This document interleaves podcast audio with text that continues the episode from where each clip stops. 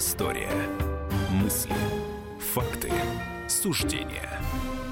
В студии радио «Комсомольская правда» Иван Панкин и Павел Пряников, историк, журналист, основатель портала толкователь.ру. Первые две части нашего сегодняшнего эфира мы посвятим русскому и украинскому языкам. Начнем с языка русского. Сто лет назад советское правительство обязало своих граждан писать и читать по-новому, ликвидируя ликвидируя устаревшие пережитки царского режима. Разумеется, вот эта а, так называемая орфографическая реформа приживалась долго и мучительно. В чем заключалась, Павел нам сейчас расскажет. А, действительно, реформа была сто лет назад, примерно в эти дни, 10 октября 2018 года, вышло постановление а, партии правительства, как тогда говорили, о том, что... Совнаркома. Да, Совнаркома. Декрет Совнаркома. Да, Совнаркома СНК за подписью Бонч-Бруевича и Покровского – это заместитель наркома просвещения, о том, что реформа вступает в заключительную стадию. Вот здесь нужно обязательно подчеркнуть, это было не начало реформы, а ее заключительная стадия. Потому что одним из первых декретов советской власти еще в, в декабре 2017 года тоже был переход на новые правила. И с 1 января 2018 года часть э, партийных газет, например, э, «Известия», еще ряд э, газет в губерниях, некоторые газеты были, начали выходить по этим правилам. Но все это растянулось на целый целый год. Это понятно, что э, причина была, что вроде бы не до этого, но э, большевики были настроены жестко и решительно, что реформу нужно провести как можно скорее. Э, с чем это было связано? Связано было со многими причинами. Э, одна из причин была, как ни странно, экономическая когда избавлялись от старых букв, и в частности, ну, как-то называли твердый знак, чтобы вот так понимать, твердый знак ЕР, который на конце был Э, согласных букв, а, это экономило примерно 3-4% площади бумаги Потому что, ну, представьте слова «отец», «год» и тому подобное, там, где везде стоит лишний знак, это кажется мелочь, но в условиях того времени 3-4%, ну, что представить, книжка э, в 300 страниц, при ней э, в такой книжке экономия составила бы 10 страниц. А вторая причина, почему большевики решились на это, они решились по простой причине. Огромная неграмотная страна, 80% неграмотность, и даже среди остальных 20% примерно половина может с трудом читать, подписывать, но э, сложный э, сложный текст не сможет прочитать и объяснить. И для того, чтобы упростить э, обучение грамоте, был упрощен и русский язык. И здесь надо заглянуть немножко в историю о том, что большевики не были инициаторами этой реформы. Они ее подхватили, сделали действительно очень быстро, но впервые эта реформа была начата, начата в 1904 году. 904 год при Академии наук э, знаменитый э, филолог Фортунатов, Шахматов, ну, когда Фортунатов умер, Шахматов продолжил эту реформу, она разрабатывала те же самые правила. Но неторопливая такая бюрократия царская э, растянула этот период до 17 года. То есть вроде как царь Николай II был и заинтересован, и, заинтересован, и не заинтересован. И не, и не заинтересован. Считал, что есть более важные дела. С другой стороны, все это проходило в очень демократической атмосфере. И вот перед я... 1905 годом. Да, есть более да, важные дела, действительно. Конечно. А, с четвертого года по семнадцатый год вот эта вот вялая реформа шла. В одиннадцатом году она оформилась а, в особое совещание. Оно снова одобрило эти правила русского языка. Ну, примерно те же, что были у большевиков. Выкидывать лишние буквы, упрощать язык. А, причем все это решалось голосованием. Вот среди членов этой комиссии 50 человек, больш... большинство проголосовало за упрощение правил. Было лишь а, 8 человек из 50, которые хотели оставить вот этот ЕР, твердый знак, и 13 человек, которые там частично соглашались. То есть абсолютным большинством, 70% академиков того времени согласились на эту реформу. Ну, потом Первая мировая война, вроде бы не до нее. А здесь надо еще напомнить, что, конечно, церковь выступала а, против этой реформы. Церковь жила со своим собственным языком, продолжала жить и сегодня живет. Как тогда называли э, староболгарский язык. Вот на староболгарском языке э, церковь и сегодня живет. Затем наступила февральская революция, снова Временное правительство заговорило о том, что эту реформу нужно делать. И даже постановило в конце августа о том, что со следующего учебного года, если э, Временное правительство продержалось год, то вот 1 сентября 2018 года в школах все равно бы ввели эти правила. То есть, когда говорят, что вот иногда критики такие, я их условно называю белогвардейские, потому что белогвардейцы не смирились, э, белые мигранты, с этой реформой, и некоторые их издания до 50-х годов, э, в 1950-х годов выходили ходили вот по старым правилам. Вот они это все приписывали большевикам. Нет, это был процесс, как я говорю, еще с 1904 года, растянут, э, растянулся вот на 14 лет. Просто большевики решили этот процесс интенсифицировать. И действительно сильно упростили язык. Вот для э, людей, которые э, жили по тем правилам, они вспоминают, можно вот много почитать записок гимназистов и даже самих ученых, учителей. Э, изучение русского языка часто строилось на зубрежке. Это примерно как в Англии, вот в английском языке с неправильными глаголами, которые можно только выучить. Вот нет никаких правил, которые объясняют, почему слово «немец», например, э, надо писать через «ять» не через «е» современно, а вот через «ять». И вот таких слов были сотни. Гимназисты их заучивали. Был даже такой большой стих, э, там из 30 строк, где перечислялись вот основные существительные, прилагательные, глаголы, вот с такими э, исключениями из правил. Я должен уточнить, что из алфавита в результате реформы тогда, в 18 году, исключались буквы «ять», «фита» и десятиричные. Их заменяли, соответственно, «е», «ф» и «и». И, Твердый да. знак э, исключался в конце слова. Ну, да. давай вспомним даже название издательского дома. Э, коммерсант. Коммерсанте. Да. С твердым да. знаком да. они оставили как раз на старый манер. Вот именно так это и выглядело тогда. Э, но в 2018 году решили, что в конце слов он исключался, твердый знак, но сохранялся в середине слов в значении отделительного знака, угу. что называется. Да. Зачем же все-таки это понадобилось Ленину, так и не пояснил. И, и а Ленин по... ли был вот инициатором? Ну, ну это... кроме Боч Бруевича, наверное, да, они же советовали да, с ним. Да, да, Луначарский, конечно, главный активист этого был Луначарский, первый нарком просвещения, у которого стояла задача действительно просветить народ в очень короткий срок, сделать из неграмотной страны грамотной, обучить хотя бы азам. Для чего это сделалось? Вот я уже говорил в самом начале, сказал, просто сейчас подробнее скажу, для того, чтобы упростить процесс, потому что нужны были десятки, сотни тысяч учителей, и перед ними сидели безграмотные крестьяне, которым было тяжело запоминать эти исключения из правил, выписывать, э, там очень много было изменений с приставками, с окончаниями. Просто если так вот ударяться в, совсем в филологию, ну, например, в родительном падеже в единственном числе писали «е-я», например, «ея собака», потом-то заменили на «ее собака», вот стали «ее, нее», было «ея, не я», окончание аго-яго. Например, а, писали городскаго банка, еще там кредит на го банка. То есть вот это все еще и звучало, то есть ну, уже мало кто говорил вот с такими изменениями э, с, на таком языке. Более того, еще была четвертая буква, которую выкинули, она уже почти не использовалась, но в алфавите была. Это была ижица. Она вот похожа на латинскую «в», э, «ви». Э, например, слово «синод» вот вместо нынешней «и», вот он писался «с», вот это латинское «в», и э, дальше «нот». И, например, слово «миро», мира, вот, ну, религиозный такой этот. Так как власть заставляла все-таки а власть людей заставляла, учить да, новый язык? А, а, власть заставляла очень интересно. Вот, например, долгое время, до конца 30-х годов, вместо твердого знака в русском языке использовался апостроф. Например, слово «съезд» писался без твердого знака, а это такая вот, э, как бы запятая такая вверху, апостроф. С чем это было связано? Вот, как я уже говорил, э, формальный указ вышел в конце декабря 17 года, но растянулся до октября 18 на 10 месяцев. И кончилось терпение у наркома а, просвещения, наркомата того времени, и просто поехали матросы по типографиям и изъяли твердые знаки. Вот откуда появился этот апостроф. Это не опять не из-за того, что какая-то блажь, а просто у типографии не было, чтобы вы не использовали. Просто мы изымем эти буквы, чтобы вам нечем, э, вы не сможете эти буквы ставить нигде. И дошло до того, что вот до конца 30-х годов использовался этот апостроф, и я знаю, что многие до сих пор его иногда пишут и вот вставляют вместо слова съезд, объезд, э, вот такой, такой символ. А, Все это произошло очень быстро, хотя формально затянулось, например, а, в, религиозных, в религиозной литературе до 29 года. Э, обновленцы были, тоже поддерживали вот религиозная часть, такая, скажем, современная, эти изменения в правилах. А в остальных языках, вот мы сейчас подробнее второй части поговорим, э, решили проблему введением латиницы. Иван Панкин, Павел Пряников, историк, журналист, основатель портала толкователь.ру. Мы сейчас прервемся на двухминутную паузу. После этого продолжим.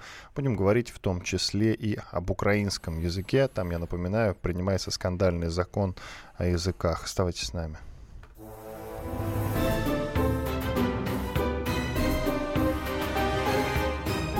Предыстория. Мысли. Факты. Суждения. Проблемы, которые вас волнуют. Авторы, которым вы доверяете. По сути дела, на радио «Комсомольская правда». Дмитрий Потапенко. По пятницам с 7 вечера по московскому времени.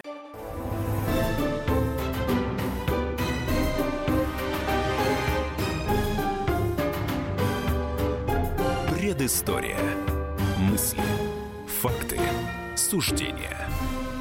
Иван Панкин и Павел Пряников, историк, журналист, основатель портала толкователь.ру, по-прежнему в студии радио «Комсомольская правда». Мы продолжаем. Я напомню, что говорим мы про русский язык. Сто лет назад советское правительство обязало своих граждан писать и читать по-новому, ликвидируя устаревшие пережитки царского режима. Как я уже сказал, мы всю первую часть этому посвятили, вот эта орфографическая реформа приживалась долго и мучительно.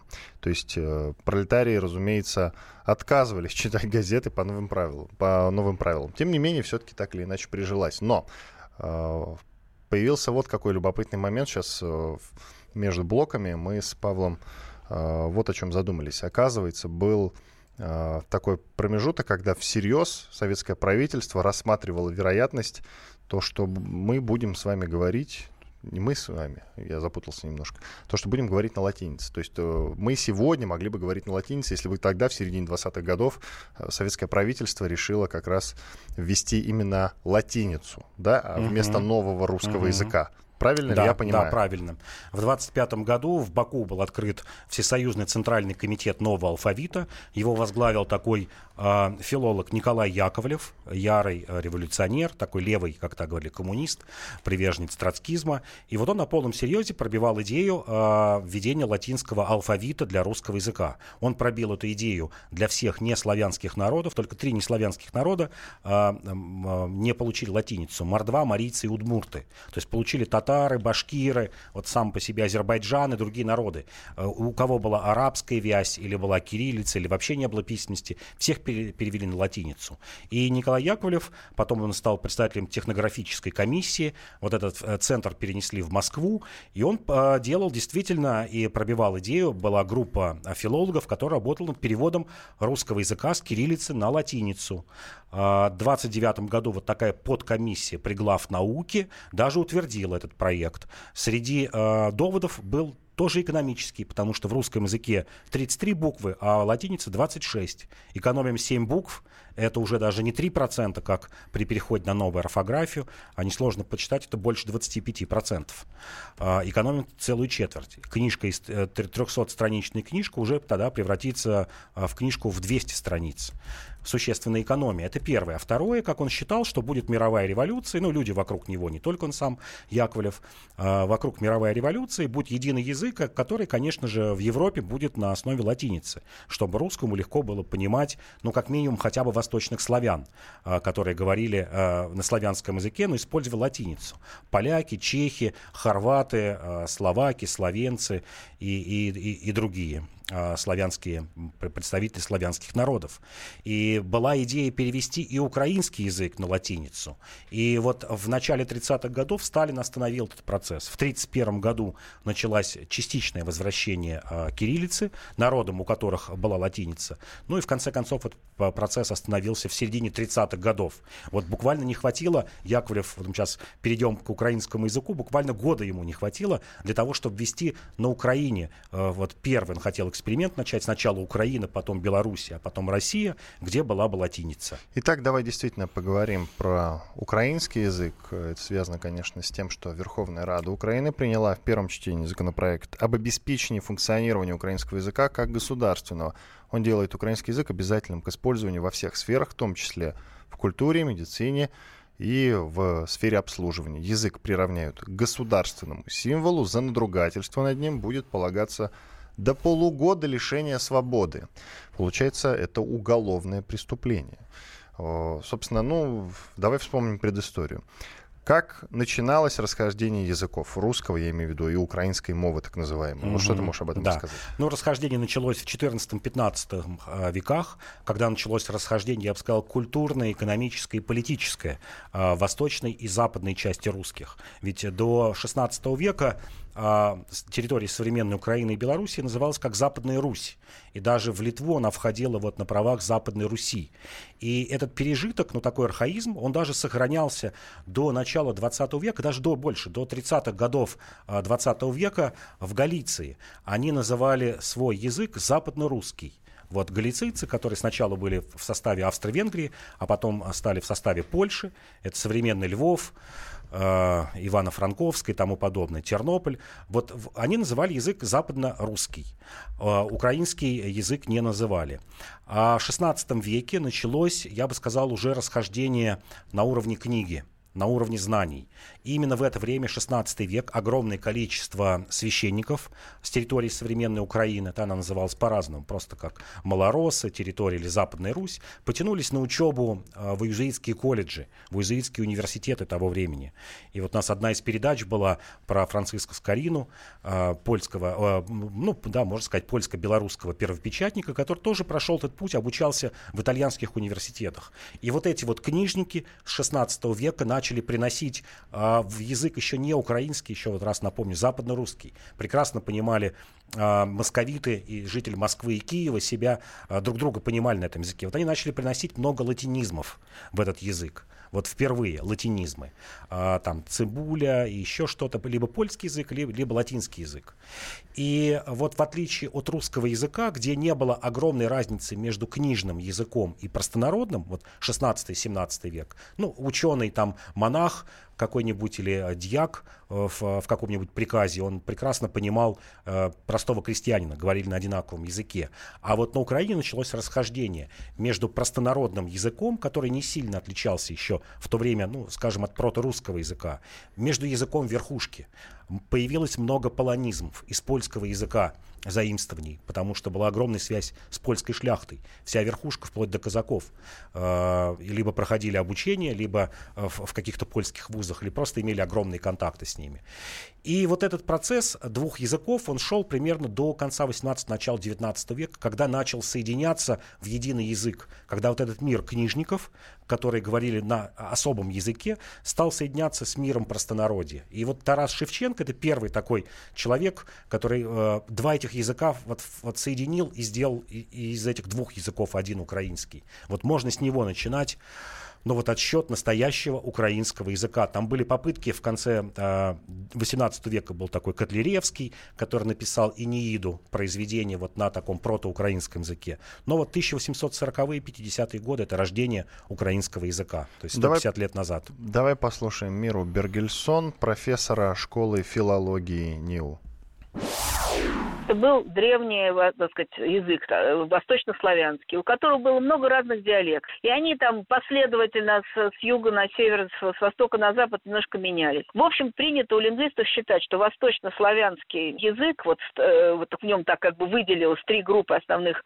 диалектов, которые потом стали белорусским, русским и украинским, это на конец XIV века началось такое вот выделение русского языка из восточнославянского.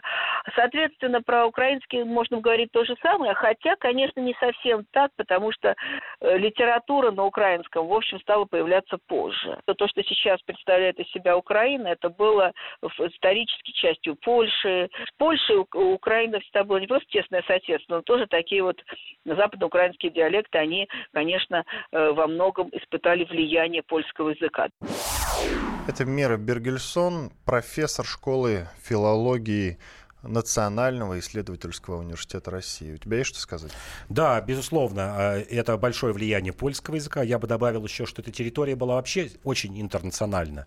А, например, ядро а, Руси, Московия, она все же была более гомогенная. Да? Там были финно-угорские племена, которые довольно-таки быстро ну, принимали культуру русскую. А на территории той же Украины, например, было огромное количество евреев, которые тоже внесли свой вклад, и в том числе в русский язык. Вот только сегодня перечитывал, что что э, там освежить память, например, Болотная Феня во многом была построена на идише. Вот для меня там какие-то слова, откровения, казалось, что у них есть русская этимология слова, например, там бугор, э, фраер или еще что-то, все оттуда шло. Плюс немецкое влияние, э, плюс и большие интернациональные города, например, такие как Одесса, в которых были, было влияние и греков, и румын, И вот эти все заимствования, они, конечно, принимались э, в, в украинский язык. То есть он в гораздо большей мере интернационален. Русский язык тоже принимал. У нас много э, заимствований из немецкого языка, из французского языка. Но это происходило позднее и на уровне литературного языка. То есть крестьянин вряд ли знал слово парашют, абажур, а какие-то такие слова. А в, а в, на Украине даже, ну, скажем так, низовое крестьянство а, имело больше общения вот, а, с представителями других наций. Все это, конечно, тоже отпечаталось на украинском языке. Ну что ж, хорошо. Иван Панкин и Павел Пряников, историк, журналист, основатель портала толкователь.ру. Можно еще что-нибудь подытожить э, по этой теме, как ты считаешь? Ну, я считаю, вот если что... такой итог да, подвести по русскому да, и украинскому да, языку. русскому языку. Спустя сто лет, кстати. Да, спустя сто лет, что язык, язык — это такая живая субстанция, которая постоянно меняется, в котором постоянно происходят изменения.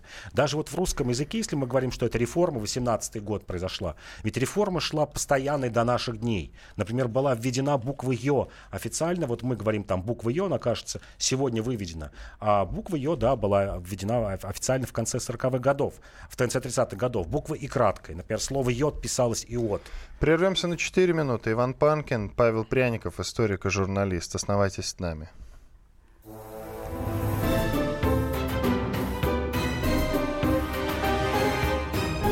Предыстория. Мысли. Факты. Суждения. Значит, это тебя зовут Гаф. Меня. Не годится котенку иметь такое имя. А какое имя годится иметь котенку? Как назвать, чем кормить и с кем оставить во время отпуска? День открытых зверей на радио «Комсомольская правда». Каждую субботу 17.05 по Москве в эфире «Вот такая зверушка». Самая живая программа про братьев наших меньших. Советы ветеринара Ильи Середы. Не пропустите.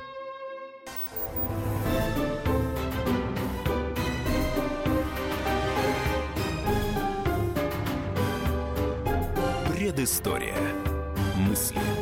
Факты. Суждения. Иван Панкин, Павел Пряников, историк, журналист, основатель портала толкователь.ру.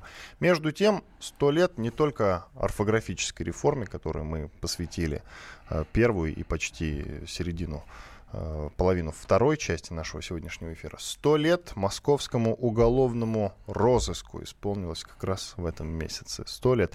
А до этого, до 1917 э, года, подразделение носило название Московский уголовный сыск, то есть МУС сокращенно.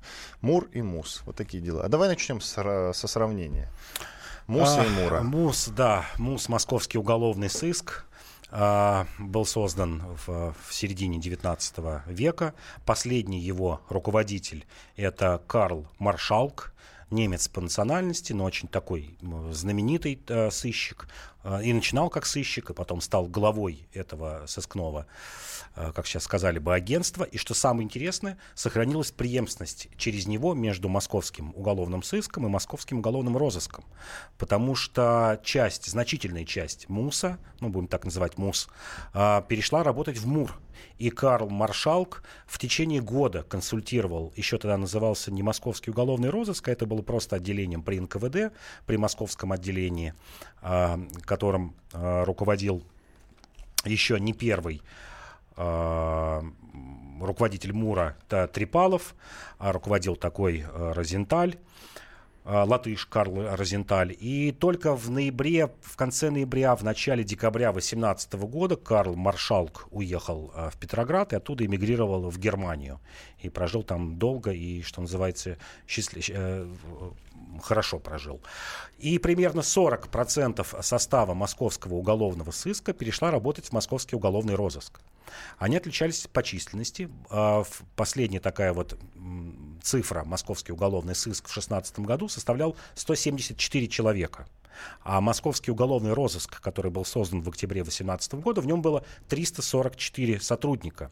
Но численность была почти одинаковой из-за чего? Из того, что среди этих 344 человек 150 это был боевой отряд. Ну, как сегодня сказали бы, СОБР или ОМОН, а, который ездил на такие вот операции кровавые, а, стрелял, хватал бандитов. Если вычесть эту цифру из 344 человек, ну, получалась примерно одинаковая численность. 180-190 человек в Муре и 174 человека в Мусе.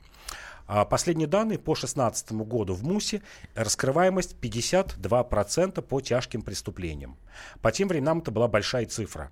А если говорить, например, сравнивать с уголовным сыском Лондона, Парижа, Берлина, многих крупных городов, эта цифра была от 40 до 50 процентов. И в этом смысле Москва была в передовиках, даже по сравнению с Петроградом. В Петрограде раскрываемость была тоже около 40 процентов. Но это понятно почему, потому что не было еще, э, как вот сегодня, там сложных экспертиз, видеокамер, а, не было такой вот сложной оперативной работы, дактилоскопии только-только появлялась, не было больших баз данных, но тем не это хороший результат. Если сравнивать с первыми годами Мура, 18 и там 21-22 год, то, конечно, раскрываемость была в разы меньше, вот прям в разы.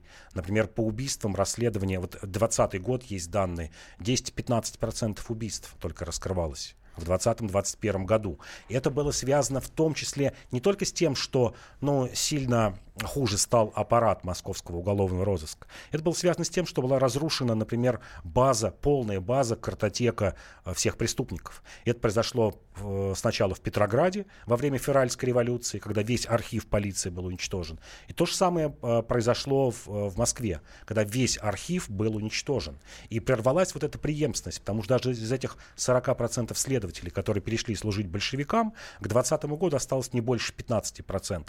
Ну, кто-то разочаровался в советской власти, кто-то просто эмигрировал, как маршалк, который вот на прощание а, первому главе Мура Трипалову молодому человеку, ну, по тем временам, правда, может, и не молодому, 31 год, так сказал, что я бы готов работать, но вот меня политика большевиков не удовлетворяет. Вот если вы сможете разъединить как-то уголовный розыск и политику, я готов остаться. На что Трипалов ему сказал, ну, в наше время это невозможно, потому что политика связана с уголовщиной.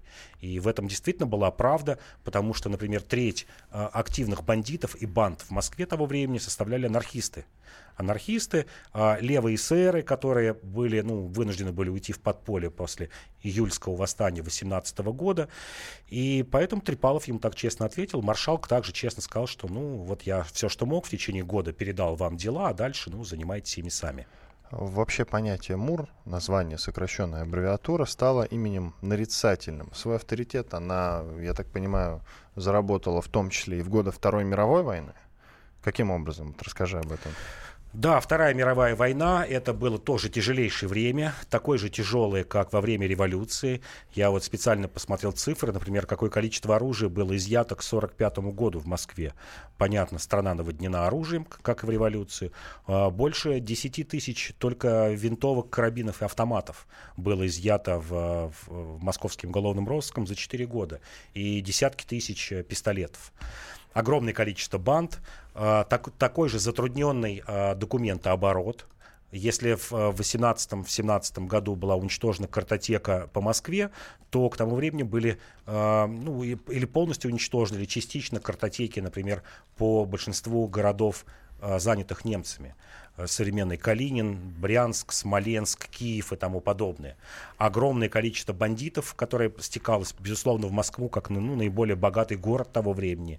Это раз. А второе, конечно, еще все это было связано ну, со шпиономанией. И в этом тоже были ну, свои аргументы, потому что огромное количество диверсантов забрасывалось в Москву, в окрестности Москвы, и этому тоже приходилось заниматься московскому уголовному розыску. Только уже на, на стадии поимки преступника подключался МГБ, который в 1943 году э, НКВД было разделено на госбезопасность и, собственно, как в современном представлении, милицию и полицию.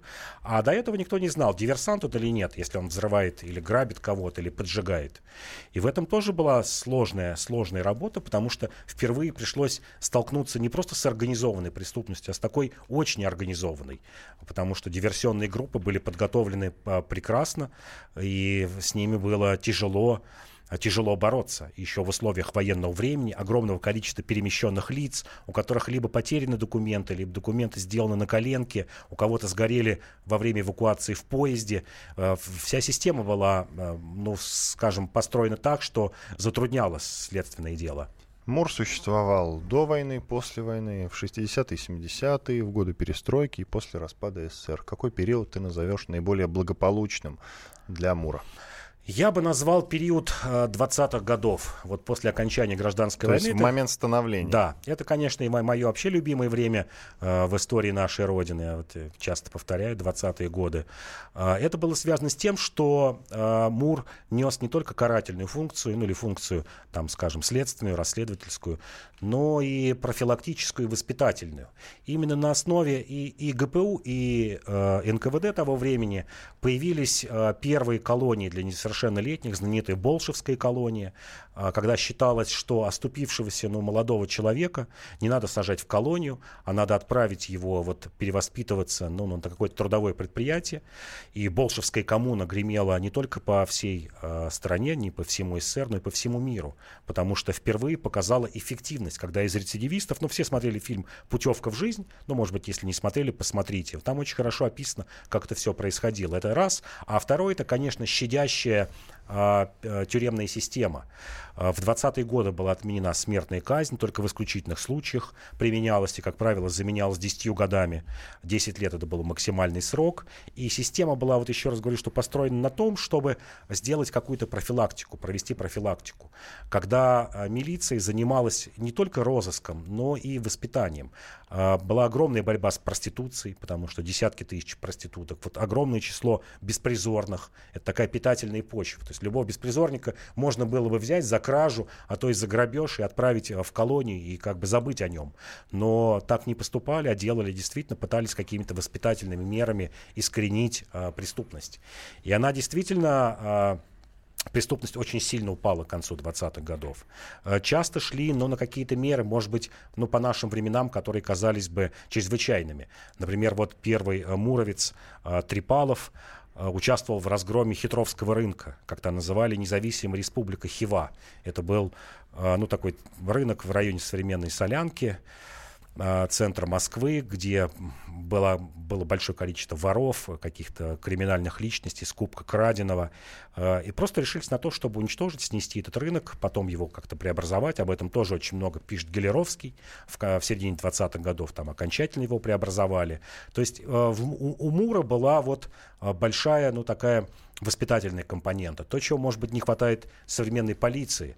Э, Формально есть и, в общем, отделы для несовершеннолетних, и какие-то отделы профилактики. Но вот ощущение, что вот какого-то единого такого центра, который занимался бы такой вот воспитательной профилактической работой, сегодня, к сожалению, не ведется. Ну, МУР, э, ты сказал про сегодня. МУР существует и сегодня, вполне благополучно существует. Всех сотрудников мы поздравляем со столетием э, вообще уголовного розыска. У меня вот какой вопрос. Все-таки давай еще пройдемся по вот этому времени года перестройки и распад СССР. Э, В чем были трудности работы у МУРа? Ну вот видите, мы каждый раз вот как раз э, сталкиваемся с тем, что э, у Мура самая сложная работа начинается вот в такие кризисные времена. Вот мы произнесли 18 год, время войны 41-45 и, конечно, начало 90-х годов. И это связано с разрушением а, не только там системы государственной, но и с разрушением системы оперативной работы и с разрушением системы единой информации. Потому что что такое Советский Союз был? Это единая информационная система по всем, например, преступникам. А когда у тебя появляется 15 государств независимых, в каждой своя картотека, э, не самое благополучное, ничего там греха таить, государство Средней Азии или Закавказья того времени, где ты мог за небольшие деньги выправить себе новый документ и там начать какую-то новую жизнь, но при этом приехать в Москву и продолжать преступление, и тебя сложно отловить, потому что ты новый человек. И э, часто вмешивались политические факторы. И это была действительно сложная работа. И э, вот, вот три таких переломных момента, на мой взгляд, Мур смог пережить, потому что ну, одно из его достижений, как я говорил, что вот Трипалов и Розенталь, это два- э, 17-20-е годы, а, когда были разгромлены основные банды в Москве, к концу 90-х, слава богу, были разгромлены тоже основные банды в Москве. И этнические, и московские банды, и все же с нулевых годов, все же сейчас я смотрю статистику по Москве, преступность резко пошла вниз. По убийствам это просто сокращение в разы, по, тяжким э, преступлениям в, в 3-4 раза меньше стало преступлений по сравнению с 90-ми годами. Иван Панкин, Павел Пряников, историк, журналист, основатель портала толкователь.ру. Мы сейчас прервемся на две минуты. После перерыва будем говорить про Бориса Годунова в рамках нашего цикла о правителях России. Оставайтесь с нами здесь на радио «Комсомольская правда».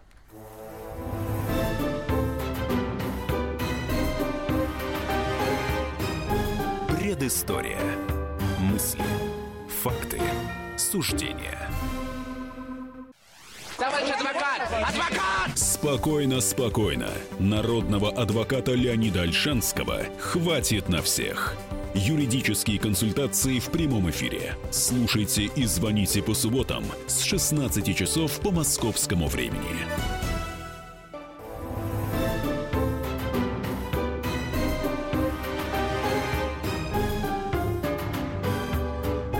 Предыстория. Мысли. Факты. Суждения. Иван Панкин, Павел Пряников, историк, журналист, основатель портала толкователь.ру. Продолжаем. В рамках нашего цикла о правителях России мы с Павлом по порядку идем по всем правителям. А, сегодня время говорить про Бориса Годунова. А, мы не столько пропускаем Федора Первого Иоанновича, э, сколько просто будем говорить вместе о том и о другом, потому что часть правления как раз э, Бориса Годунова пришлось на время правления Федора Иоанновича как раз. Да, вот объясни об этом. Да, им, именно так, потому что после смерти Ивана Грозного трон занял его сын Федор Иванович, э, который прожил с, э, до 1598 года, умер в 45 лет. И э, год с 84 по 85 год, ну, можно сказать, что Федор Иванович, ну, правил относительно самостоятельно или, скажем, при помощи а, большого числа бояр. Потому что, ну, вот летописи оставили описание Федора Ивановича, это не наше э, такое умозрительное какое-то заключение, ну, говорили, что человек в прямом смысле слова был э, сумасшедшим, или, как сейчас сказали бы, слабоумным, неспособным государственному управлению, человеком был добрым, никому зла не делал, никаких репрессий при нем не было, но не способен к государственному управлению. Поэтому с самого начала, э, с 84 года, вот собралось большое количество бояр, там доходило до 6-7 человек, и Милославский, в том числе Годунов, Роман, Романовы, Шуйские, как сегодня назвали бы семи, семи э, банкирщина, есть семи боярщина, а вот семи банкирщина. И с 8, э, после 85 года Борис Годунов с помощью ну, таких, э, я бы сказал, закулисных всяких игр, отстраняет бояр остальных от власти и становится, ну, фактически регентом при Федоре. Федор занят своими увеселениями, любил ловить рыбу, охотиться, соколиную охоту, а всеми государственными делами начинает заправлять Федор Годунов, ой, Борис Годунов, а, который к тому времени, ну, был, ну, таким уже, я бы сказал, опытным государственным деятелем. Здесь вот кратко напомню, скажу о том, кем он был до того, как стал сначала регентом, а потом царем, избранным Земским собором. Он в 18 лет стал опричником. В 1570 году их, э, там, где расположено было их поместье в районе Вязьмы, вошло в опричнину. Стал опричником, стал продвигаться по службе. А, как так говорили, выгодно женился. Женился на дочке Малюты Скуратова, это правая рука Ивана Грозного. Ну и, в общем, зарекомендовал себя таким сначала опричником, потом управленцем, верным э, Ивану Грозному человеком. Это позволило ему выжить в период опричнины, набраться опыта. И вот начиная с 85 года э, Борис Годунов, он был 52 -го года рождения, то есть несложно почитать, молодым еще человеком, в 33 года фактически стал править э, Россией. На мой взгляд, э, это был первый западник до Петра I. Вот самый западный царь из тех, который мог быть до Петра I. А, вовремя понял, что нужно развитие городов, что страна теперь будет богатеть, любая страна Европы будет богатеть и развиваться за счет городов.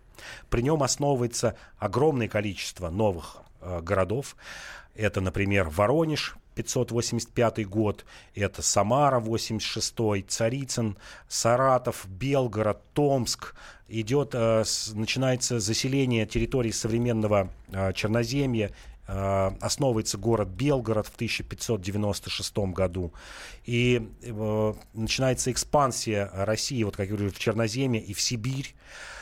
Э, он выписывает огромное количество западных мастеров. В Москву идет приток. Вот последний приток был, мы в предыдущих передачах говорили, при Иване Третьем который э, женился на Софье Палеолог, с ней прибыло много греков, итальянцев. Вот сто лет этого не было. Москва была в такой вот во вторки и при Василии, и при Иване Грозном, и вот снова начинается наплыв э, иностранных мастеров. В первую очередь и они направляются в промышленность и в строительство. Забегая вперед, скажу, что сын Бориса Годунова а, тоже Федор, Федор II, который правил всего лишь два месяца, потом был убит боярами, началась смута. Вот он за эти два месяца успел основать каменный приказ.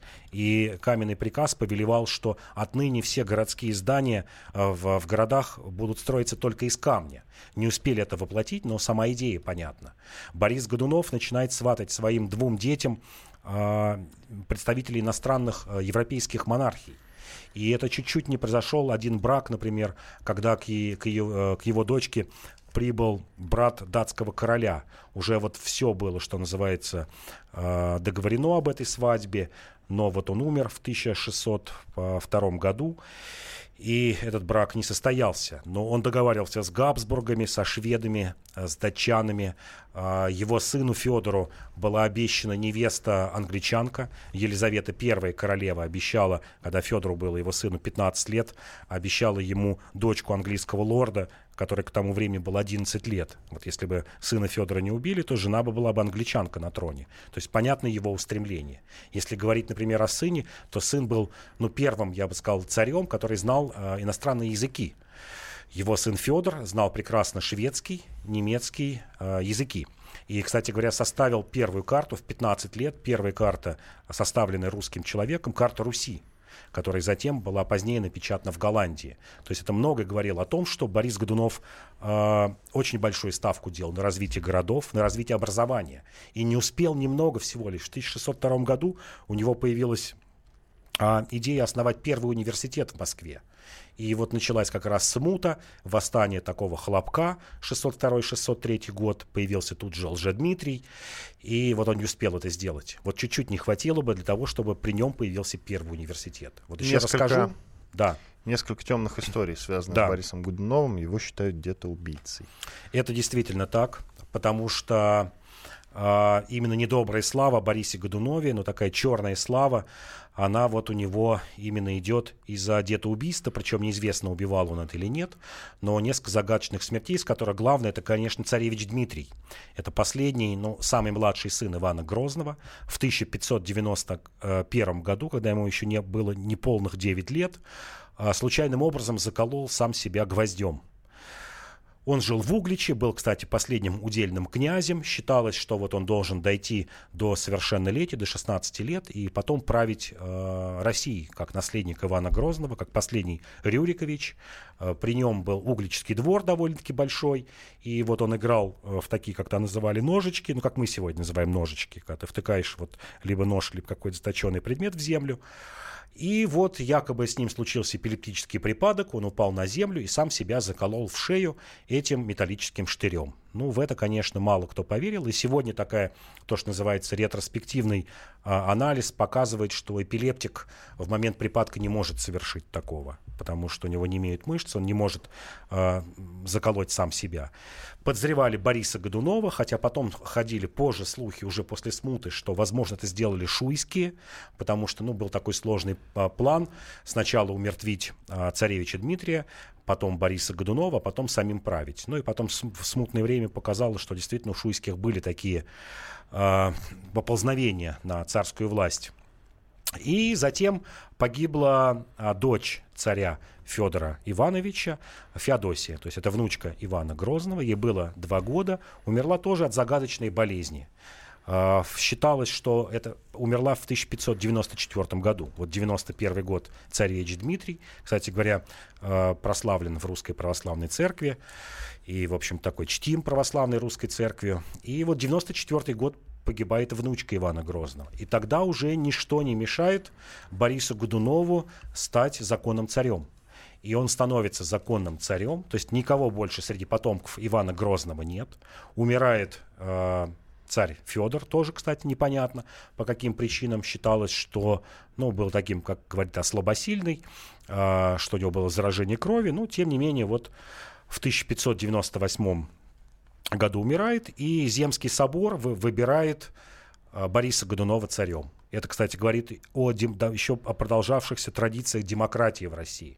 Но, как сегодня сказали бы, парламент. Парламент выбрал его царем. Потому что Земский собор – это собор всех э, сословий, из, со всех уголков России. И начинается семилетнее правление Бориса Годунова с 598 по 1605 год. Но вот я уже кратко сказал, это действительно основание городов, это привлечение огромного Хочу количества уточнить, мастеров. По своей подозрительности он э, не уступал Ивану Грозному. Это правда или Это правда. Это правда, потому что и как я уже говорил, все правление, начало правления Федора Иоанновича было связано с семибанкирщиной. Это постоянные заговоры, это попытки а, то одного, то второго боярского рода отстранить другой род. И Годунов, и зная еще, и видя, а, так как он был, ну, как сказали бы сегодня, чиновником при Иване Грозном, видел, как обстояло дело с заговорами и, и в то время, и во время правления Федора Ивановича, и вокруг него действительно был очень подозрительным. Но в отличие от Ивана Грозного, предпочитал не казнить своих ну, людей, которых он подозревал, а постригал в монахи или отправлял в отдаленные а, городки России. И, возможно, это и сослужило плохую службу лично с ним, потому что, в конце концов, эти бояре, которых он вроде бы репрессировал, но не казнил, и составили ядро заговора, которые сначала, ну, как сегодня уже известно, от- отравили Бориса Годунова, а затем убили его сына Федора, который правил меньше двух месяцев после его смерти, и после этого начинается смута. Иван Панкин, Павел Пряников, историк, журналист, основатель портала толкователь.ру. Ну что ж, наш выпуск на этом завершен. Спасибо, что были с нами. Наши эфиры, архив вы можете послушать на сайте э, kp.fm.ru. До свидания. До свидания.